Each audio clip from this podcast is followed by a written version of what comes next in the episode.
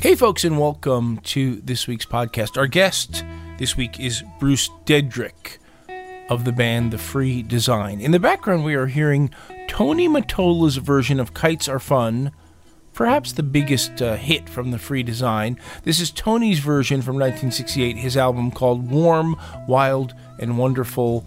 It is credited to Tony Mottola with the Groovies, but the Groovies are actually The Free Design coming very close to duplicating uh, their background vocal track on their version of the song, which came out in 67.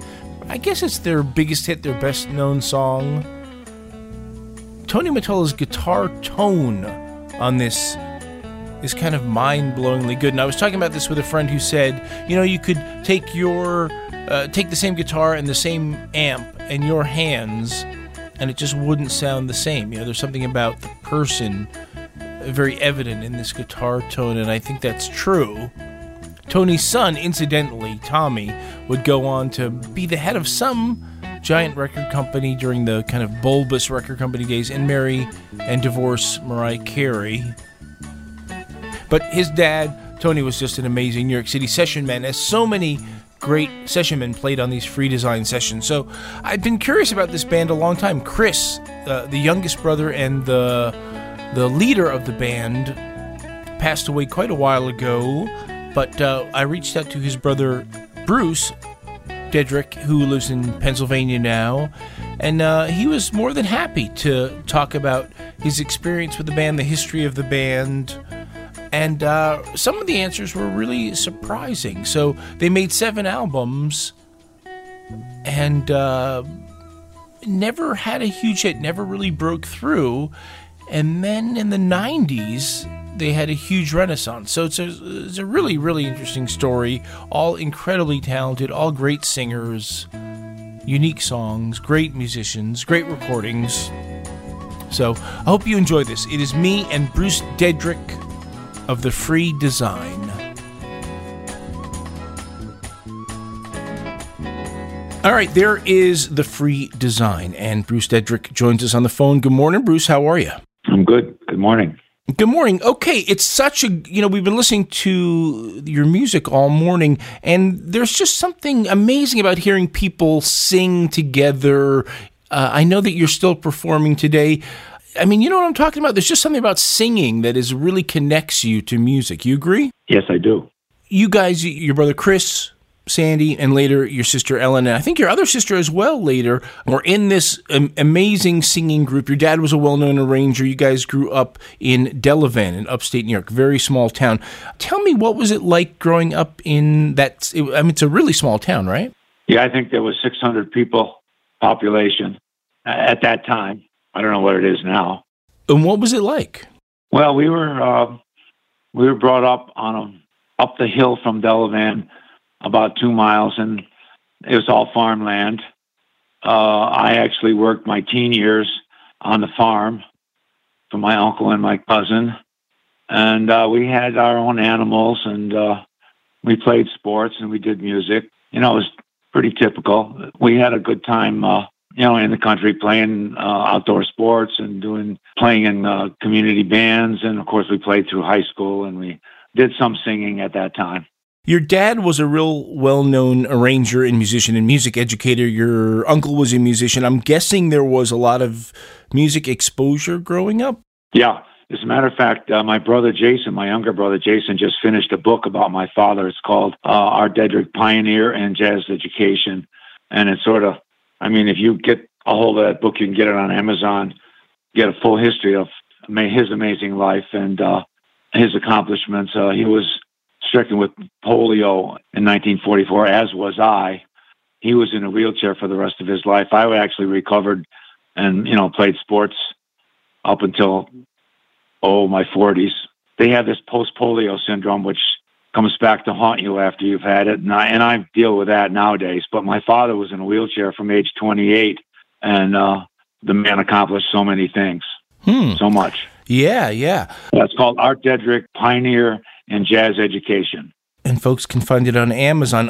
When you guys were growing up, the music of the free design is so sophisticated in some ways, but it also kind of melds with what was happening in in pop music. So, like the idea that you guys are out working on farms and playing sports and stuff is not the idea that was in my head. So it's it's super interesting. Were you guys listening to the radio? Were you listening to the same records your high school friends were? Were you buying 45s when you were a young teenager? Yeah, the, the Buffalo station was WKBW with all the pop hits, and of course the age range from my sister down to uh, my younger sister Ellen, you know, was a pretty good span. So you know, we we listened to different pop stuff as we grew up through through high school and everything. But you know, Simon and Garfunkel, Peter Paul and Mary, that sort of thing, 1960s. Did your dad introduce like a classical and a jazz thing as well, or where did that come from? We started singing folk music, you know, basic folk music. I guess this is about 19, maybe 1963, 1964, emulating Peter, Paul, and Mary and that sort of thing. And we sort of, I don't know, we sort of uh, evolved from there. My brother Chris, of course, wonderful musician, arranger, composer. You know, he arranged most of the vocal stuff and uh, composed a lot of uh, the original songs. And uh, he studied arranging with my father, and it sort of evolved from there into you know what what you hear. Were you guys locked in vocally from the start? Was the blend natural? It seemed so. Yes.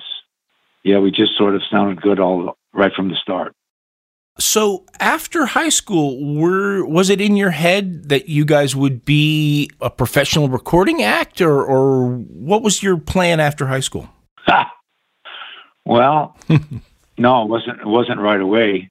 First of all, Chris was four years younger than me, and Ellen was six years younger. So I moved to New York City, started studying the bass, and started playing guitar. And I was doing a little of this, a little of that, club dates, and of course, we all played instruments.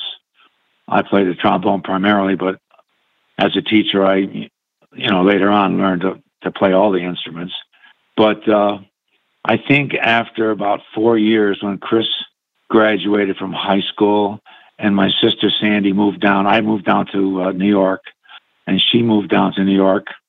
And then Chris sort of followed, and we sort of started getting together singing folk music, and that's that's kind of how it started. We sang in you know Greenwich Village and just you know sort of open mic kind of things, free freebies when you moved to New York City, I assume it was the mid '60s. What were your impressions of the New York City music scene at that time? Were was it competitive? Were you welcomed? Was there culture shock coming from Delavan? Well, you know, I didn't. The big culture shock for me was uh, the language. I came to New York, you know, and I was playing ball with guys in the schoolyard and everything, and everybody was saying, "Boy, you you know, you have an accent. You have an upstate. I said, no, you have an accent. but we got used to that right away. But musically, you know, my uncle Rusty lived. I lived near where he was, and I was taking bass lessons. And then I I picked up the guitar, and I found that uh, uh, you know I played trombone on a gig, and uh, they have they used to have uh, like the rock section of a of a wedding or or a catered affair so the band would play, you know, the swing music, and then the rock guy would get up and play a couple of rock songs, which is, you know, kind of how I got started doing that. So I had my guitar with me, and I'd get up and sing uh, "Bad Bad Leroy Brown" or whatever, you know, a couple of rock songs. Interesting. So Chris moves down to the city because he's younger than you, and I read that you guys made a demo, and two weeks after you recorded the demo, you were offered several deals from record labels. Uh, first of all, was the idea of the demo specifically to shop around to record companies? Yeah, and my dad had a few connections, you know, that he could it could at least get heard, and he helped in that respect. But that was the idea, yeah. Yeah. So you ended up signing to Project Three, owned by Enoch Light. Do you remember who any of the other offers were from? Uh I don't, you know, I don't have a good memory of that. I I remember speaking to and uh, interviewing with Terry Cashman, and uh, I don't know if that company, you know, he was the one that did Talkin' Baseball, and uh, Cashman, Pistilli, and West were, you know, fairly happening at that time. And I don't remember if, if that company offered us, but I remember we did a few you know a few interviews. Hmm. You know, we were young and uh, you know very when I say unsophisticated, I mean very unsophisticated. you know, yeah, at that time. Sure. Uh, well, let's talk about Enoch Light and his label. He's a super interesting guy. He was a musician. He had a history of really pushing innovation in the music recording field, and his companies always sort of had this uh, sheen of high fidelity. That was kind of their calling card at a time when people were, you know, buying huge stereo systems, and that sort of uh, interest was exploding in hi-fi. He released a lot of interesting records, mostly released what I think we would call now easy listening music. So the choice to go with Enoch Light and his company, who sort of had less experience with the top 40 style music is it's an interesting choice. Uh, was the upside of that creative freedom? What was the upside? I I think that's probably a big factor. Yeah, c- creative freedom because he like like you said, he was uh, not into that area as, as much, and I think he wanted to utilize, you know, the the voices and Chris's arrangements and some of the, you know, some of the original songs, and uh, and see what happens. You know, he would make a lot of suggestions. No, you ought, you ought to have a little more tinkling stuff here, maybe an oboe solo here. You know, he, he would mm. make suggestions, but it was he gave us a lot of freedom. That's for sure and of course they they foot they foot the bill, and he was uh, a pioneer in a 24 track system. You know, before that it was like four track, six track, eight track, and we did our recording at A and R Studios with Phil Ramone, and uh, of course he was a big name. He he recorded Peter Paul and Marion, so we had some pretty sophisticated recording techniques, and also he hired the best musicians for the yeah. studio dates he, you know, he goes back to like the 30s. The guy was had such a huge, long career. He he's often credited with the co-producing of Free Design. Do you think that's a fair credit for his contributions? I think so. I th- I think so. Yeah, I think he's got to have some of the you know a good portion of the credit. And of course, record companies foot the bill, and then if nothing happens, you know they're stuck with it. And if something happens, then they get, you know, they get paid as you know, be, before the artists get paid, you know. So yeah, sure. So he, you know, he he had a big investment in our. We did, I think, five six albums with him, and I don't think he, at the time, I don't think he made very much money from it. That's probably true. For so for your first album, Kites Are Fun, you're in A&R Recorders, as you say, and Phil Ramone, who end up being a huge producer and made a lot of really good sounding records. His name is on a lot of good sounding records. Have I got this right that your age is probably within the like 20 to 24 year old range? Is that right? Yep. That's super super young. Uh, you said you guys were naive. How did how did you adjust or were you guys just so professional that it was not a big adjustment? Well, like I said, we're unsophisticated and I don't think we were very professional in hmm. the beginning, you know. So I, I mean, we adjusted, but uh, I think we became more professional as we went along. That's very interesting because the results are so sparklingly good. Uh, and there's some real heavyweight musicians there. The New York, like you said, Enoch hired really the best of the best. And it's, you know, guys like Paul Griffin and Tommy Mottola. Uh, uh, they're heavy guys. What was their reaction, the studio guys, when you guys walked in there? When they saw the charts, when they heard you sing, were they bowled over by your singing? Were they respectful of the arrangements, or were they kind of blasé, just all in a day's work? Well, you know, there's a bit of that, you know, because these guys do sessions all the time, yeah. or did at the time. But we always got the feeling that they very much appreciated our sound and everything. As musicians, they thought it was good stuff. Hmm. Yeah, I, I mean, I would imagine that for musicians as talented as them, they were sort of being under challenged on a lot of sessions. So these ones had a lot of time signature changes and a lot of interesting harmonies and stuff. So I would imagine it it was more interesting to them. But yeah, that's how I imagine. So how long to record the first LP?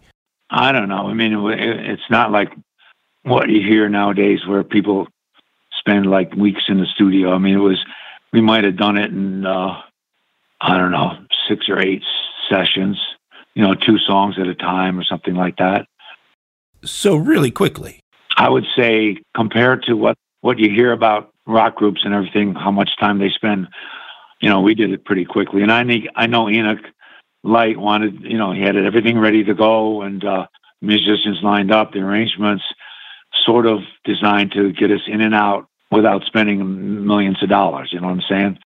Yeah, sure. I guess when it's all on paper, it's it's easier. Um, were the vocals recorded at the same time as the music, or were the vocals overdubbed later? There was a little bit of each. There were times when everybody played together, which is unheard of nowadays, you know. But the, the we were in a booth, and the band musicians were, you know, out in the area, and there were times when we recorded the vocal and, uh, of course, we're all on different tracks and everything, but you know, at times we did it all at the same time. Uh, there are other times we would overdub the vocals afterwards. Gotcha. Am I right that the vocal parts were all written down on sheet music, same as the instruments? Yeah, the uh, the vocals and like I said, uh, my brother Chris, of course, is an amazing arranger, and uh, we, you know, we might have contributed to some of the vocal arrangements, but uh, we had it all worked out and rehearsed ahead of time. You know, we had our our parts to sing, arranged parts, and uh, we'd go in and sing. I would imagine that, like, I would assume you would meet in somebody's apartment and sit together with a guitar or piano and and and and practice the parts. Was there a little bit of like mind blowing for you when you went into the studio and then heard all the instruments playing the whole arrangement? Not not so much. We were sort of prepared for that. Hmm. Uh, what you and your siblings do is definitely a rare thing, but you guys make it sound easy. But is it hard to do to to do such close harmony and to, to have to you know when when two people sing together, you can almost sing any note. But when four people sing together, one person's even a little bit out, and it becomes very obvious. Is it hard to do? Well, I know it's it sounds difficult, but uh, it seems like we sort of, you know, we sort of just I won't say came naturally, but uh, I don't know. We all could sing in tune, and we, you know, we our voices blended, and we worked it out. We rehearsed and rehearsed so that when we went into the studio, you know, there was no no glitches, no uh, having to re-record stuff. I mean, we we had these vocal parts down when we went in. One interesting thing is that I, I'm looking at the list of sidemen, and there's R&B guys like Chuck Rainey, and there's classical guys, and there's jazz guys, and they all work together really well. Is that on was that uh, that sort of mixture? Do you think done on purpose, or is was that just the state of New York session guys at that time? I think that was the state of uh, the session guys. I mean, they they were used to going around to one date after another. I mean, at that time, that everything was live music, no synthesized stuff. Really, you know, nowadays you synthesize a trumpet sound, you know. But uh, uh, I think it was a, a kind of uh, Enoch hiring the best musicians, and that's you know that's the mix that he came up with. Yeah, yeah, it's a super super mix. Your brother Chris was the creative force, and uh, he's a few years younger than you. Was there like sibling stuff with you guys? Was it hard to have a boss who's a brother, or, or just even work with all your siblings? Because that can be tough sometimes. Was it tough for you guys? Well, I don't think so. Uh, I mean, we respected his his ability for sure and enjoyed doing the music. Yeah. I don't think that was a big issue. Good for you guys. So, when Kites Are Fun comes out in 1967, what were the expectations from you guys, from the band, and from the record label? And then what was the reaction, you know, the reality versus the expectations? I don't think we had any, uh, you know, set expectations. And I don't know what the, the record company's expectations were. We thought it was a pop, pop kind of a hit and uh, it did get a lot of airplay throughout the country. Not so much in New York, but we did hear it in New York, and it was you know when you hear your song on the radio, it's kind of a kind of a bit of surprise, but uh, expectations. I don't know. We, we at that time, I guess we would take whatever came. You know, we'd be happy with it. Uh, did, did you guys not sit in the recording studio maybe when you were mixing Kites Are Fun and say, you know, this might be, you know, a top 40 song. This might play well next to you know the Lovin' Spoonful and and whatever else was going on at the time. Yeah, the Fifth Dimension was happening around that time too. Yeah, the association, you guys would have fit right in, you know. Yeah, I think that uh, as simple as that song was, it was probably when I say simple, simplicity, straightforward. It was probably the most commercial of most everything else we did. And I think the difference between maybe a, a group like the Fifth Dimension of the Association was, I think they were a bit more com- commercial, uh, more of a I won't say commercial sound, but a, a, commercial uh, appeal than our songs, other than "Kites Are Fun." I think we were a little more. My brother was a little more. Uh, I won't say jazz oriented, but uh, uh, it's hard to put into words. He, it was pretty serious, you know, pretty serious stuff, and we we're trying to get this in, incredible sound. And I'm just thinking that maybe what we lacked was a little bit of commerciality, which made some of these other groups more popular than we were. Hmm. Interesting. Uh, often when I'm you know, I was reading all about you and reading liner notes and articles, and there's lots of information on the web about the history of the band. Often you're described as sunshine pop and sort of baroque, those two things combined. Do you, does that work for you? Do you agree with that? Yeah, we've been labeled as sunshine pop, and uh, I've heard that. And of course, baroque. Yeah, my, you know, baroque, uh, my brother's song, uh, Proper Ornaments was kind of baroque and there was other stuff, you know, others other songs that were represented in that vein. So you guys put out a second LP in '68. You put out this um, "Now Sound of Christmas." It's sort of half a record, also in '68. It's quite a collectible record nowadays. You all did contribute to the writing, uh, but as you say, Chris was sort of the main writer. Do you know what his uh, songwriting process was like? Because he's so prolific. Was he just writing all the time?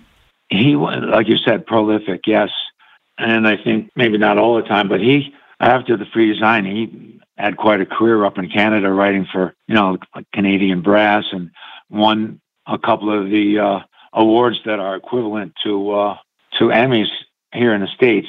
Uh, wrote a lot of commercials, jingles, and stuff like that up in Canada. So he was he was quite quite a musician, quite a writer, quite an arranger. And did you see him work? Did he just throw a song together quickly, or was it something that was teased out over a long time? Do you know? A little of each. At times there were, uh, let's say, themes, or you know how like when a, a composer writes a song about a woman or a childhood, or you know sometimes there were subjects like that in his writing, and other times, uh, oh, he might have an idea and just expand on it. I think Paul Simon did a lot of that sort of thing the the records are a mix of covers and originals. Was that your idea? Was that the record label's idea? And who picked the cover songs? Well, I know the uh, record company wanted not to have all original songs, so I'm sure that was part of their, you know, their agreement, their process. So we would include, you know, songs like we did uh, that Turtle song, "Happy Together," a great song called "I Like the Sunrise." Uh, I don't know if you listened to that. Boy, that's a great one. And we did an amazing Chris's arrangement of uh, Eleanor Rigby with a cello, you know, stuff like that. So, yeah, and Michelle and California Dream, and there's some real good ones. Right. Yeah, absolutely. I forget them sometimes. Let me remind folks that Bruce Dedrick is our guest of the band The Free Design. If, I know that you're on Facebook. Do you have, do you have a website or some other way for folks to check in on and see where you're playing?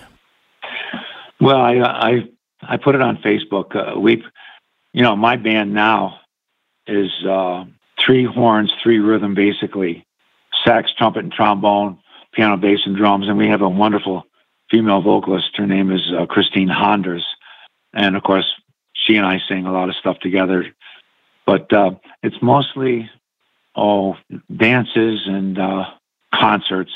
Uh, we play in the park a lot that sort of thing. We, we, we do quite a lot of, I would say, 50 events a year with that band, with my yeah, band. You, seem quite busy. Like I said, uh, just look up Bruce Dedrick on uh, Facebook and you can find what you're up to. So, third album, like we said, very prolific in 1969, Heaven and Earth. And I'm wondering about live gigs because uh, there are some live bonus tracks on some of the reissue CDs. How busy were you guys on the road back then? I wouldn't say busy enough, unfortunately. Uh, we did, you know, we did a concert here and there, but we never got to the point where we could schedule, you know, a tour and and you know hit six cities in in three weeks or something like that. It's just, you know, the commercial appeal just wasn't there.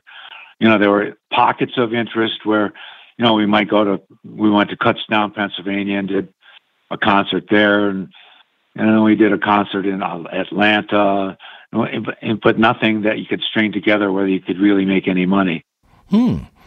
Yeah, it's interesting because I really didn't know. Uh, I know that you did play sometimes with orchestras, but it was mostly was it mostly just the siblings and a drummer or an extra musician or two? And was it a struggle transferring or rearranging those that kind of huge studio sound to something you could reproduce on the stage together? Well, the the vocal sound we could easily reproduce mm. in concert, which was the the main draw. Yeah, yeah. We had a uh, my uncle Rusty of course, trumpet trumpet player. He was our musical director, and there was a keyboard player. My sister Sandy played keyboard, and uh, Chris and I played guitar and bass. And uh, we would pick up a horn now and then, but we were able to produce the vocal sound. And with the keyboard, we came close. You know, uh, were audiences' minds blown seeing that in person? That kind of singing. Well, you get the idea. There were there were times when people were going, "Wow," you know but there were times uh, some of our appearances were with other groups like i think we appeared with oh the hollies or the happening maybe it was the happenings. And several several acts were like one of these presentations with three or four acts. And of course our our sound was very different and very more sophisticated. So yeah we did you know catch people's eye that way Gotcha. I know that you guys were on Merv Griffin and uh, Joe Franklin and Mike Douglas and Captain Kangaroo, even. I was looking on YouTube and I see that there is a clip you can find of you guys on the Mike Douglas show. I think you're miming that song about your brother. What, was it fun being on those television shows? And I think, am I right that Carson was a particularly big fan? I don't know how much of a, a fan he was. I know Doc you know, the band leader, Doc Severinsen, mm-hmm. was was a free design fan, and I ah. think that sort of helped us get on that show. That's interesting. That makes perfect sense. Yeah, yeah, yeah. What about Joe Franklin? He was such a New York uh, character. Yeah, he was a neat guy, and it was a pleasure being on his show, and we we got to, you know, do pretty much whatever song we wanted to at the time. I know we appeared with on Arthur Godfrey's uh, radio show. Hmm we, you know, he had, I, I don't know if you remember Arthur Godfrey, but he had a, a show, a radio show. He used to have a TV show, but we never were on that. But it was kind of a talk musical. He would talk for a while and he would have guests on and he would pick up his ukulele and then, you know, we would sing a song and kind of kibitz with him a little bit. And We were on his show a few times, a couple of times.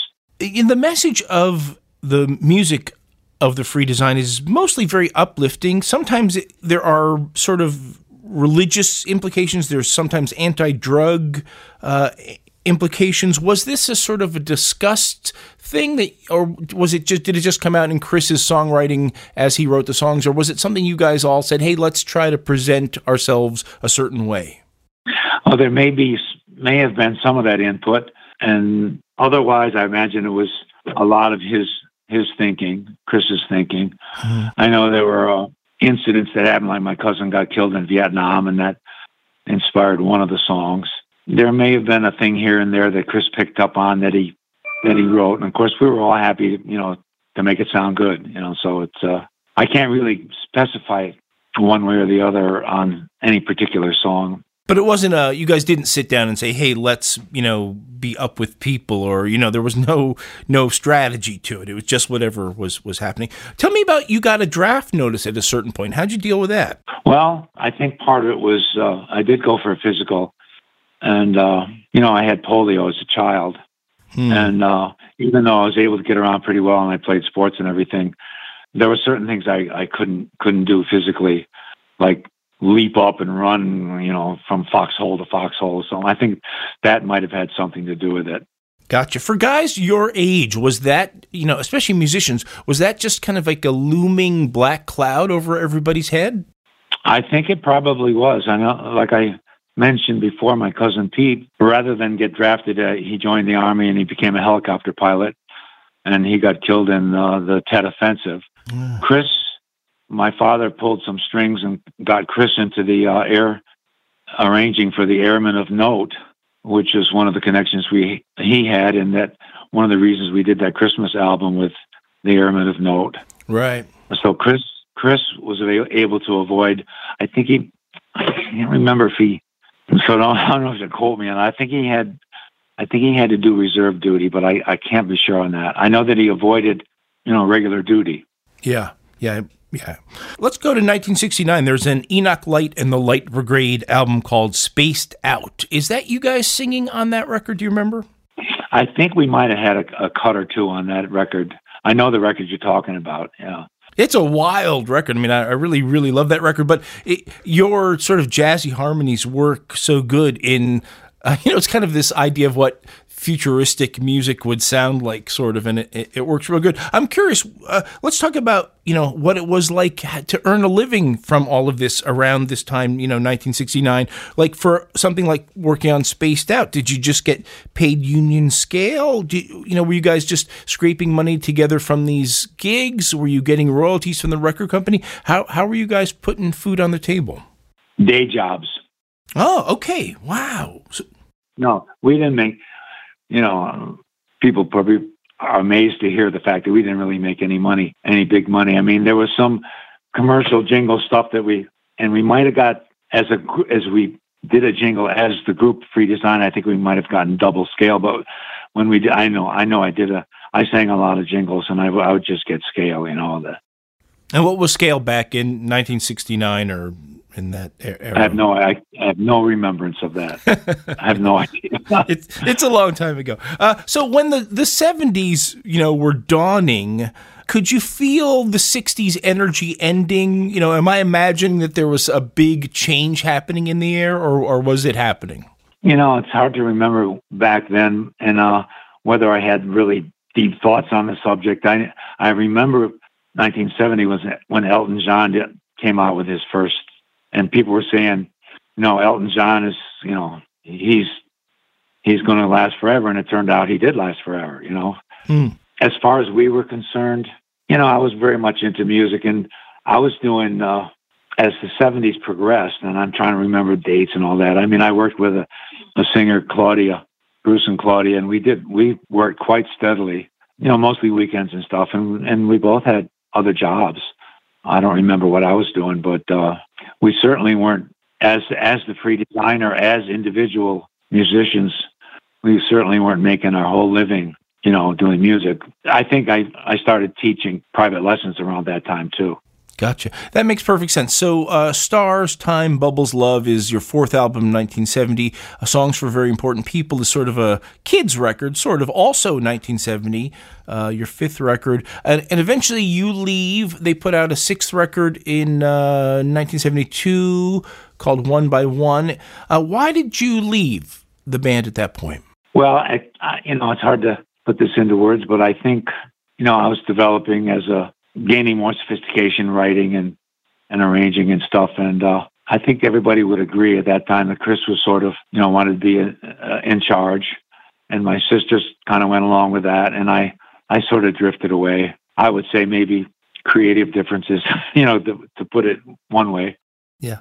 Were you guys still on good terms personally? Yeah, I mean, I, you know, we never had any fights or anything like that. I just sort of, I just sort of drifted away, and uh, he was uh, you know, he was in uh, Washington. We we were just not, you know, we used to get together and rehearse all the time. We just that stuff wasn't happening really. You know, we would get together and uh, that last album, which I, you know, I liked make, and we all enjoyed doing the singing and everything. That was great. But after that, it became less of a a, a, a joint effort and more of an individual effort. And um, you know, I just I just got away from it.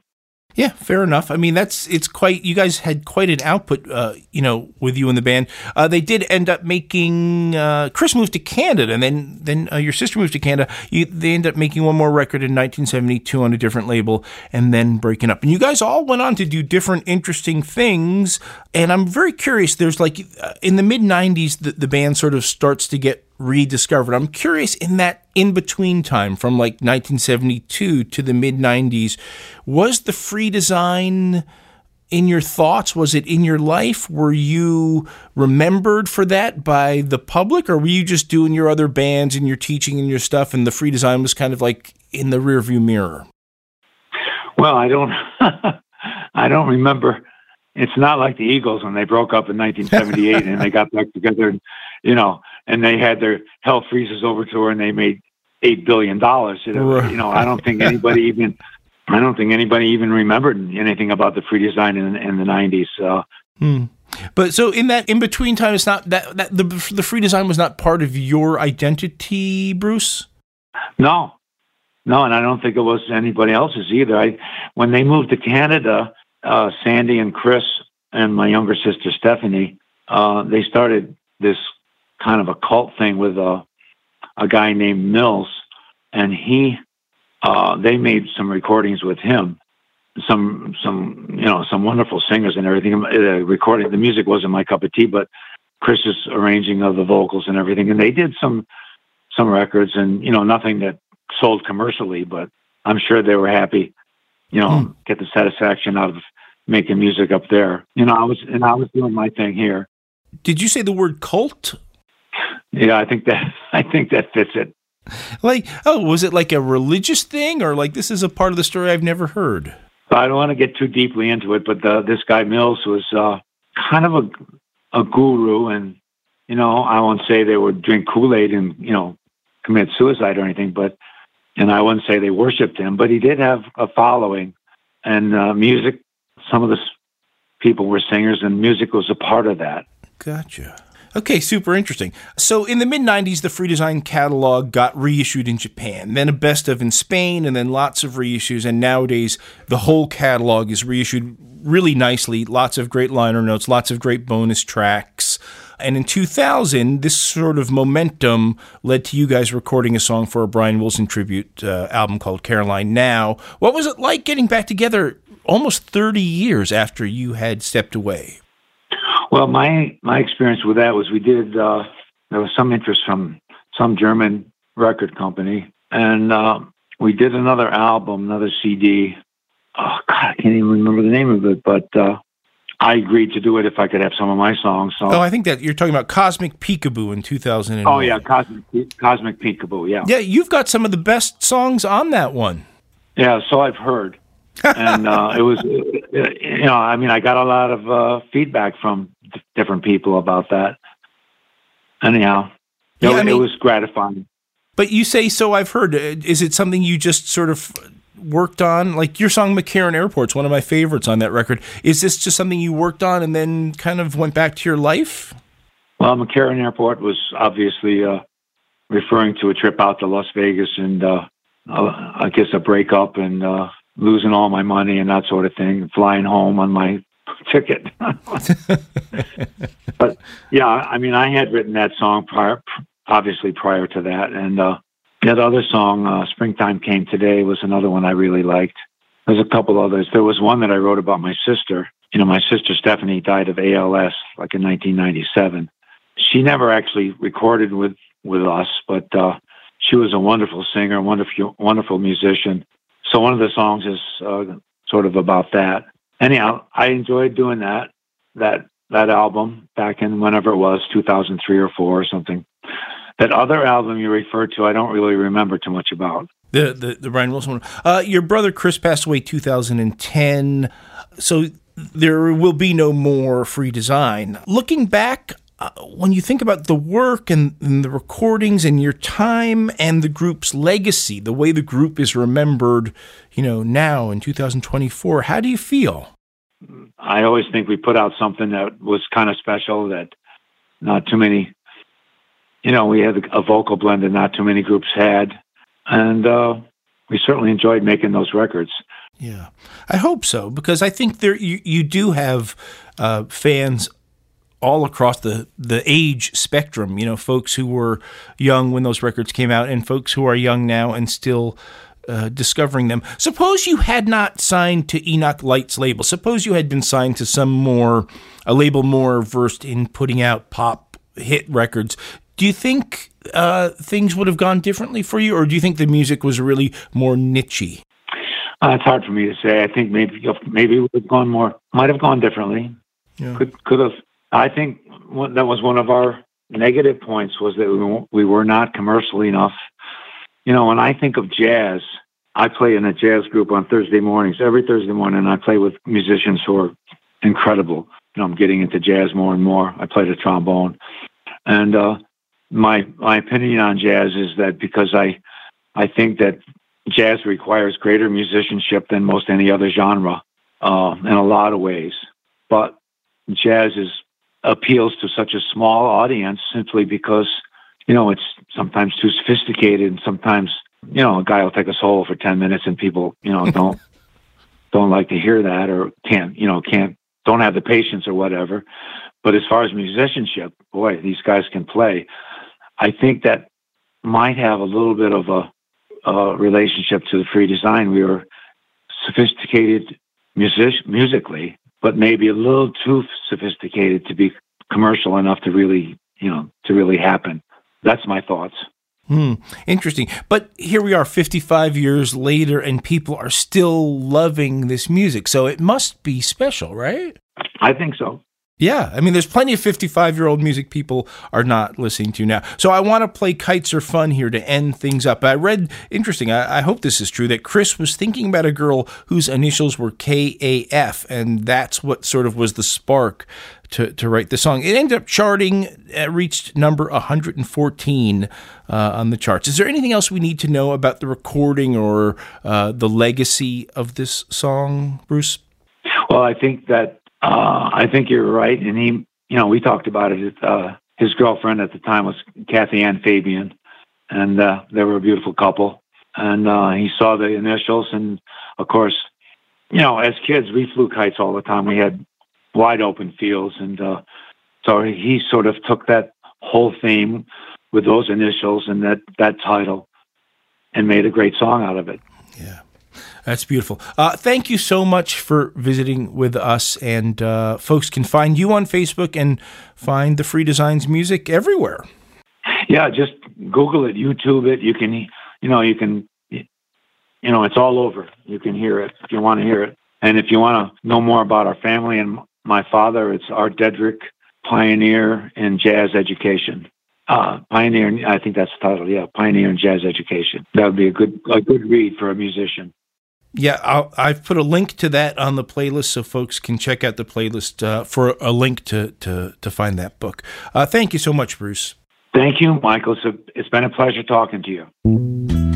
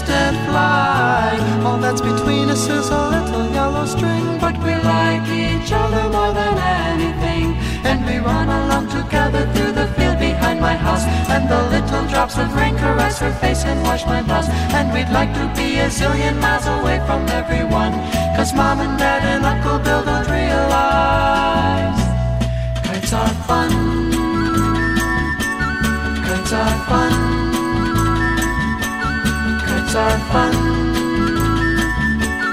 Kites are fun. See my kite, it's green and white. Laughing, Laughing in its distant flight. All that's between us is a little yellow string that we like each other more than anything. And we run along together through the field behind my house. And the little drops of rain caress her face and wash my blouse. And we'd like to be a zillion miles away from everyone. Cause mom and dad and Uncle